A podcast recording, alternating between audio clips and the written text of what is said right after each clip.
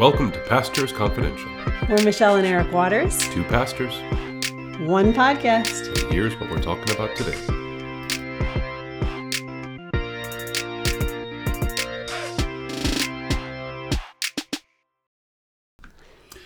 Good morning. Good morning. It's a lovely morning. It's a lovely morning. You know what? We forgot to pray again, so We let's did? do it. I was so online. I just pushed the play button when Oh, we okay. weren't even we haven't even finished our outline. Lord Jesus, thank you so much for this day that you've given to us. God, we thank you for this opportunity to uh, to record a podcast once again, and we pray, Lord Jesus, put us to use. Uh, God, put us to use as your servants. That in something we say, uh, somehow someone might hear you speaking to them, uh, to build up their faith and draw them closer to you. Jesus, we ask this in your name. Amen. Okay, well, before we get to that good Mm-hmm. stuff that the Lord might speak, we're just going to have to backtrack here. We missed last week. We did, yes. I was in lovely Florida. I was at a, uh, a, a pastoral coaching and conference. So I've, uh, you know, I, I think I mentioned him a couple of weeks ago Mm-hmm. when I was introducing the Unshakable uh, series, which I'm really enjoying, by the way. Mm-hmm. Uh, his name is Nelson Searcy. Uh, he's been my pastoral coach uh, on and off since 2018, Mm-hmm. uh, and then really intensively these last two years. Great guy, and what I love about him is that his stuff isn't just theoretical; it's very nuts and bolts. Yes, so he'll say, practical. you know, here's how you do evangelism, and then here's like, you know, four or five things you can take home and do in your church right now. So I, I love it. It's really practical. Okay. So I was down there for two days of in-person coaching, uh, and that was, you know, nine to six, and then I think nine to four the next day, and then was, that was followed by three days of a conference, and again nine to six, nine to four. So, so it was great. It's, it's good to be down in Florida, but it was one of those where I basically saw the inside of a Floridian hotel conference room. Right. for- Well, wait now. Is the so the coaching that's a small group of people. yeah, the coaching. Coaching is a small group of people. I think there's about 15 of us. Okay, and then the conference is how big? The conference, I think, was 80, Okay. about 80 people, yeah. Okay. And it's interesting. I, I'm, I'm the, um, let's see, there's a Methodist and myself. I guess, yeah, that, so we're like the only, what used to be called the mainline churches, Yeah. you know. Liturgical Uh, more. and all the others are um, kind of Baptist, non-denominational, evangelical. Mm-hmm. Uh, so it's it's really an interesting. Uh, it, it's good for me to kind of hear the other side of the Protestant uh, spectrum, you know. Right. Um, and it's a nice, it's a racially diverse group too. Mm-hmm. And so there's quite a few uh, black preachers there, and it's interesting to hear things from their perspective. So it's been really good for me. It's been great, great coaching. But uh, that's why I wasn't able to record last Right, week. Right, but that's not the only reason because I don't think we even had a class because the last week was Ash oh, Wednesday, that's right. right? Yeah, that, right, right. so we didn't even have to record. You were gone, but we weren't going to record anyways. because it was the one, yeah, Yeah, Ash Wednesday. Ash yeah. Wednesday when we had no class.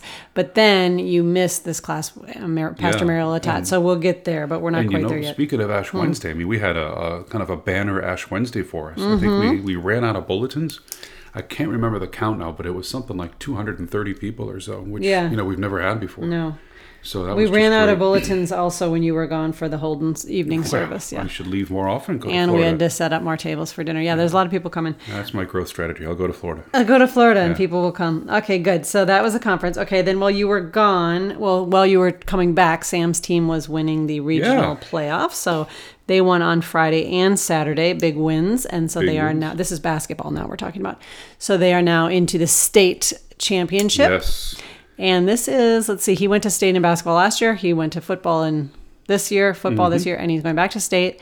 Um, but we should mention, I was thinking about this, that Sophia always also went to state three times in cross She country. did. She definitely Those did. two like to compete with each other. So Yeah, we're yeah. going to say that she also got to go three times. Absolutely. you know, I, I I read a, a, a book about family. What's it? Uh, birth order. Mm-hmm, You know, uh, and it talks about how um, the firstborn male and the firstborn female, in some ways, uh, are are they they're both like firstborns. They're Well, yeah, the like first, but you mean like if it's a different, yeah. So we have two girls and then Sam. He functions as a firstborn. Exactly. That's what I'm Yes, trying yes, to say. yeah. because he and, so and, the and two first of them just yeah. go at it. Yeah. Oh yeah, they love it. Um, it's all fun.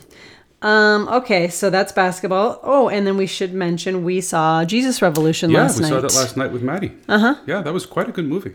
It was. It was interesting. It was very interesting. I knew some of that stuff about how big that movement was in the 70s, but not all of it. Yeah, me too. You know, I've, I've just read two or maybe even three books about um, awakenings and revivals in American history.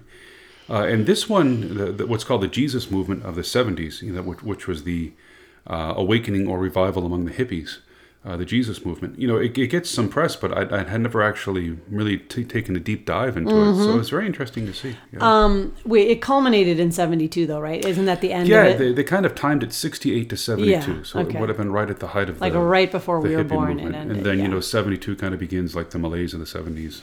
Right, Uh, that was a different era. right. Uh, but it was, it was a good movie. It's, it's certainly well worth seeing. Yep, It it's a true story. Mm-hmm. Um, Kelsey Grammer from Frasier and Cheers who's in there. He does a great job Yep. playing a preacher. Um, what, Joe Roumie, what is his name again? Jonathan Roumie, who plays Roumie, yeah. Jesus in The Chosen. That was a little hard for me because I love him as Jesus in The Chosen, and here he played, you know, um, kind of the main hippie turned preacher, Mm-hmm. And he played it very well, obviously. But there's a little part in it where he's kind of falling out of favor with some people a little bit, and kind of hard to see. You know, I'm used to seeing him as Jesus in that light. So it was, it was, but he's good. He's a good Mm-hmm. He's actor. very good. Yeah, he's very good. It's, it's certainly well worth seeing. Yeah, oh, for sure. for, For sure. For people to, it, it gave me hope too, you know, because I look around at our, our current culture and, you know, uh, things aren't going all that great. And then you realize just how, how dire it must have seemed in the late 60s and 70s Right. when the nation was tearing itself apart. Right. And, you know, God in His providence um, poured out His Holy Spirit upon that generation. Mm-hmm. Um, hundreds of thousands of, of young people came to Christ Mm-hmm. and they started churches, which, you know, in the decades to come will go on to be some of the, the biggest, most important um, Protestant churches in America. Right. So, you know, perhaps God will do the same now. Yeah, exactly. Which and we're hoping. yeah, we did take Matthew, who is ten, turning eleven this week. Uh, it's a PG thirteen movie, um, but he was fine. That he kind of well, he doesn't like. There was a few kissing scenes Yeah. which he closed his eyes because is he thinks that's right. gross. But also, there's a there's some pretty intense uh, drug usage. You know, there's they're getting almost getting into a car accident in one instance, and then a, a girl almost kind of overdoses. So that was. Um, you know, he knew he, what he took away from that was drugs are bad. So Yeah, I guess that's a good is a good message. message, right. And it wasn't like too much. Um, it wasn't like too much for him. He it was fine. He enjoyed the movie and he learned a lot from it. Yeah, it. was very Yeah. good. Yeah. And you know, speaking of revivals, you know, there's this uh, uh, the Asbury revival, which I think we spoke a little bit about. We did. mhm. Yeah, and Wait, so- and you listened to the podcast? I told you to I listen to that I podcast. listened to the podcast. Yes. and Okay. we Good. spoke about it at our coaching conference. Okay. And so, yeah, uh, and then uh, following up on that, so Mm-hmm. we here at our church, we're going to have a night of prayer, uh, which is what is that Wednesday the 29th, I think, Wednesday, March 29th. Yes, it's not going to be one of our full blown twenty four hour prayers. No, we don't have because I didn't have time to No. put something like that together. But Right. what we'll do is, uh, so after the Wednesday, we'll have our, our normal Wednesday and Lenten services, and then about seven thirty, or whenever the choir's done rehearsing, we'll Mm-hmm. Head back to the sanctuary and we'll have a time of prayer from say seven thirty to twelve, and Midnight. uh, I'm sorry, yeah, seven thirty to twelve midnight, right? Uh, and invite people to come and pray. Mm-hmm. Are you going to do the slots again where you sign up for a time? You know, I don't know yet because Yeah. there's not a whole lot There's of time there, so I might slots, just yeah. invite people to come. Yeah. Uh, but the, the goal is to pray not only for yourself, that God will bless you as you continue with your Lenten devotion, because Mm-hmm. by that point we'll be kind of over the hump. Almost done. Um, but more importantly, to pray for revival, to pray for uh, God's the moving of God's Spirit in our church, Mm-hmm. uh, that we'll see renewal and reawakening in our church, and renewal and reawakening in the nation, Yeah. especially among our young people. Uh, it seems that God truly is doing work in Asbury. And Lord willing, we'll see, uh, as my coach said, we'll see the, the sparks from that flame fly away and land in other places. Well, it already, it there. definitely already is. Um, it's already spread need. to other campuses, and also even Sophia has some stories about what's happening at St. Olaf, which is really awesome Yeah. because 'Cause- it is, after all, Minnesota. Minnesota, and it is, after all, St. Olaf College, which hasn't been, even though it's a Christian college, hasn't been all that hospitable to No. uh, sort of evangelical Christians. But anyways, it's exciting. We will pray for that. So that's going to be uh, March 24th. Uh, I I think it's the, Or something? It's the I bought it on my calendar. On Okay. okay. I'm I think look. it's the 29th. It's the final Wednesday in March, which I Yeah, think you're is the probably 29th. right. Hold on.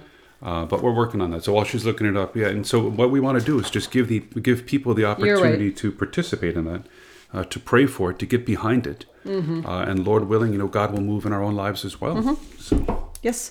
Okay. Well, let's wrap up before. Oh wow, we're ten minutes in already. My goodness. But we're know. s- Look we have a short we have a short um, lesson today. So let's move on to that. Uh, we are on the prophets in Crossways. Yes, we're in the prophets. So, so this is uh, book three. This is now book three of six. Uh, so book three, in which uh, chapter twenty-one. Uh, and book three is all about the prophets. So we will be in the prophets for this book, and then for about half of the next one. Uh, and the prophets are kind of a neglected area of, of the Bible for most people. Yeah. If you just take a look at your, your Bible, um, the, the, the prophets take up the last third of the Old Testament.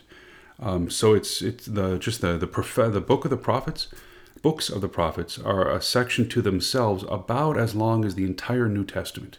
Uh, so it's a very long Yeah. section, but it's one that we tend to overlook and tend to jump over because we don't really know about it, and because frankly it's really hard to understand. You know, It for sure is. uh, you need to know a lot of history, which is why we spend so many weeks laying down the groundwork of history. Uh, and then, even once you do know the history, you have to understand which prophet is speaking during which time and to which king and things like Right. that. But that's the big deal. So we're going to spend this uh, the next uh, from well now for until the end of the school year, uh, looking at the prophets, this major but often neglected section of the Bible. And one of the most important things to know about the prophets is that they didn't so much predict the future uh, as talk about the present, or as Hmm. the way our one of our uh, professors put it, they, they weren't so much foretelling as forthtelling. Hmm. Uh, and so now, of course, there are predictive elements. You know, uh, Isaiah 7, the virgin shall conceive For and bear sure. Mm-hmm. a son, his name shall be called Emmanuel. Uh, but you, O Bethlehem of Judah, you know, from you shall come forth one, one who is to rule. So there, there clearly, clearly, there are what we think of as prophecies Right. uh, of you know of God working through people to to tell us what will happen in the future. So Right. clearly, there's part of that. But really, the the weight of the prophets is not so much on foretelling the future, but on forthtelling into the present. And so the prophets would say Forthtelling. Forthtelling. So the prophets would say, "Thus says the Lord." Right. So they speak on God's behalf. Okay. Um, they're not in, they're they're not really charismatic preachers. They're not you know really smart people who kind of uh, understand the times, but rather they're speaking for God. Right. Thus says the Lord. So they they tell forth for God's sake. Okay. And what they're talking about is uh, is the covenant that God made with His people. And so, if you remember, you know, God uh, when He when God uh, brought His people out of Egypt to Mount Sinai, God made a covenant with them there. He said, "I'm the Lord your God who brought you up out of the land of Egypt, out of the house of slavery. Right here's what I've done for you. Mm-hmm. Now here's what you do for me." Right. Uh, and so that's the Ten Commandments and all the other 604 commandments of the Old Testament. So here's what I've done for you. Now here's what you do for me. Right? This is the covenant. It's a, a two-way covenant. And then God said, if you do these things, there will be blessings. I will, you know, bless you and I will prosper you and I will give you peace and prosperity and so on and so forth. But if you don't do these things, there will be curses. Right. You know, then I will turn against you. Uh, and moreover, God said uh, that these blessings and curses are really tied to the promised land. So on Mount Sinai, God said to the people, I will bring you into the promised land and I will plant you there, but then you have to keep my covenant. Right. Um, and we see that even in the, the uh, Old Testament itself. Um, the fourth commandment honor your father and mother, that your years Yeah. may be long in the land the Lord your God is bringing you to. And then through Joshua, he brought them into the promised land and planted them there. And again, Joshua repeated that. Behold, I set before you today blessings and curses. Choose life that you may live. As this idea of, you know, obey God, keep the covenant, be faithful to him, and, and God will protect you here in the in the promised land. Um, but that didn't always happen. And so we by the time we get here to the, the time of the prophets, um, God has had enough. and it's and now it's important to remember again the history that you know God isn't he doesn't fly off the what's it doesn't fly off the handle. Right. that you know Joshua brings the people in approximately 12 to 1400 BC, depending on when you uh, how you count it. Uh, and then the prophets really their their main activity is about 700 8, 800 700 600 AD. So you're talking you know centuries and centuries Right. later. Um, in our modern Western uh, context, it would be the difference between now and the uh, in the High Middle Ages. I mean, it's a very, very long time that Right. God put up with His people, and would send them prophet after prophet. You know, Elijah, Elisha, saying to them, you know, return, repent, Right. come back to me. He is slow to anger. Very slow to anger. I mean, centuries and centuries. But by the time we get to what we call the prophets, the literary prophets, that is, those prophets whose words have been written down, uh, God has had enough. Right. And it's getting so blatant, right? As we so talked blatant, about. right? You know, the You know, generations go by. yeah, the right? kings, the good kings, the bad kings. The bad kings were definitely in your face bad. Yeah, they were definitely in, the, in, in their face bad, absolutely. Uh, and so by this point, God has had enough. But even so, even when God has determined in his own mind what will happen, he still loves his people. Yep. And he still raises up prophets uh, to call his people back to himself, saying, Repent, return to the Lord your God, and you will be delivered, you will be saved. Right. Of course, they, they don't listen. Right. Uh, and so this, uh, uh, finally, in chapter 21, it made sense back in, you know, why in, back in chapter 20 he was talking about holy war, which seemed to have dropped out of nowhere. Mm. And now kind of makes sense because God is essentially fighting against his own people Mm.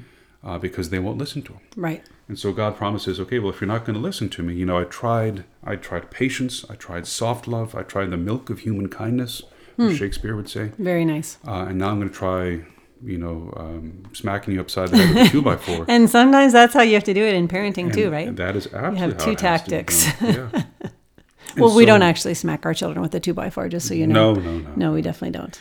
Uh, but and so for so God, uh, part of that fourth telling element is God sends the prophets to say, "Behold, I am against you. Mm-hmm. Uh, you have broken my covenant. You thought I wasn't paying attention. I did. I am against you, uh, and I am coming against you with the armies of these nations round about you." Right.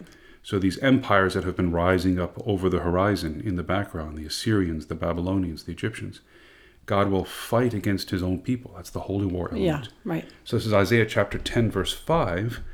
God says, Assyria, the rod of my anger, the hmm. staff in uh, the staff in my and the staff of fury in my hand. Against a godless nation I sent him, against the people of my own wrath I hmm. command him. And so here the idea is that God is turning against his people, and the Assyrians uh, are the instrument, the tool in God's hand to chastise his people, to punish his people for their sins, to call his people back to themselves. Right. So it's not like he's fully forsaking them. No. He's actually tough loving them. He's tough loving them, and he's telling them what what he's doing. Right. Exactly. Uh, so it's not like these things are happening in secret, or that these things should take them by surprise. Right. Um, you know, God told them this would happen Right. Mm-hmm. if they turned away from Him, and then even as it is happening, God raises up prophets to explain to them Right. what is happening, and how even at this last eleventh hour they can still be saved. Right. Right. It's kind of like as a parent, if you tell your kid, if you do this, you're going to be punished, and then they proceed to do it and you don't punish them. It's bad parenting, right? It's very bad parenting, yeah.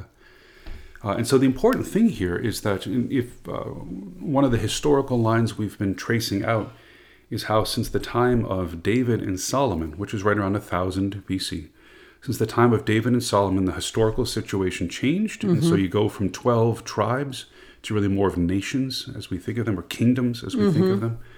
Uh, and how the, the kingdom of, of Israel uh, is a small player on the international stage. Right. So you have the small player, and then there's the Syrians are the big dogs, and the Egyptians and the Babylonians, those are all the big players. Uh, and what the prophets are saying is that um, God has his hand on the steering wheel of history. That it's not just, you know, historical events are taking place, but God is controlling them, God Right. is steering them, and God is telling his people what will happen. Okay. Of course, the tragedy is they don't listen. Right. And this is, I think, one of the reasons why the prophets are both so important for us and so hard to read, um, because no one likes to hear this kind of stuff. You know, no one likes to hear stories of of uh, of people who wouldn't listen to reason, wouldn't listen to common sense, and suffer for it, because it cuts off the close to home. You know, Right.